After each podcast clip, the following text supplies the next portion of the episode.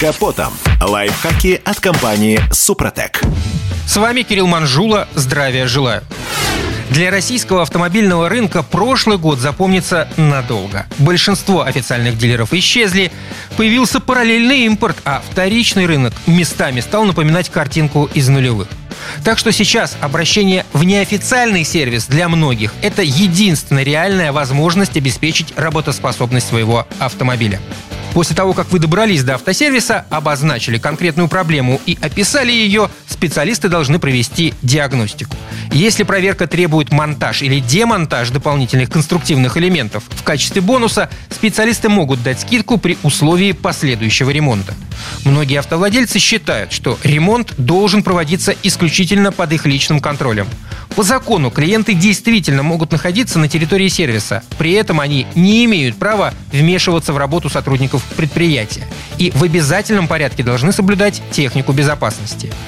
В производственные цеха, например, в зоны с токарными, фрезерными, балансировочными и другими типами станков вас имеют право не впустить. Впрочем, присутствовать в сервисе не всегда бывает удобно, особенно если работы предполагаются масштабные и длительные. Гарантом спокойствия в этом случае может стать составление, помимо заказа наряда, еще и акта приема передачи. В нем подробно расписывается комплектность транспортного средства, все имеющиеся у него наружные повреждения и дефекты. Важно внести в акт перечень запасных частей и расходников, которые владелец автомобиля предоставляет ремонтникам. Принимать машину надо только при дневном освещении, чтобы заметить дефекты, которые не были до обращения в сервис. Не пренебрегайте тест-драйвом отремонтированного автомобиля. Тщательно сверяйте комплектацию получаемой машины с данными из акта приема передачи.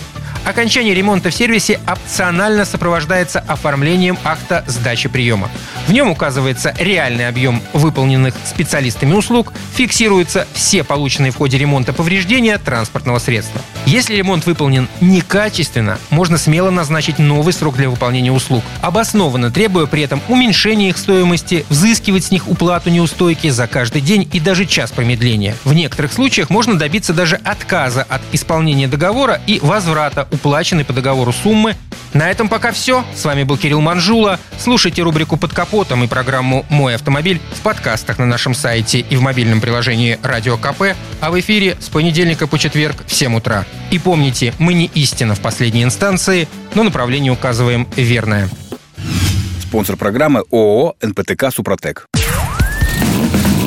«Под капотом» – лайфхаки от компании «Супротек».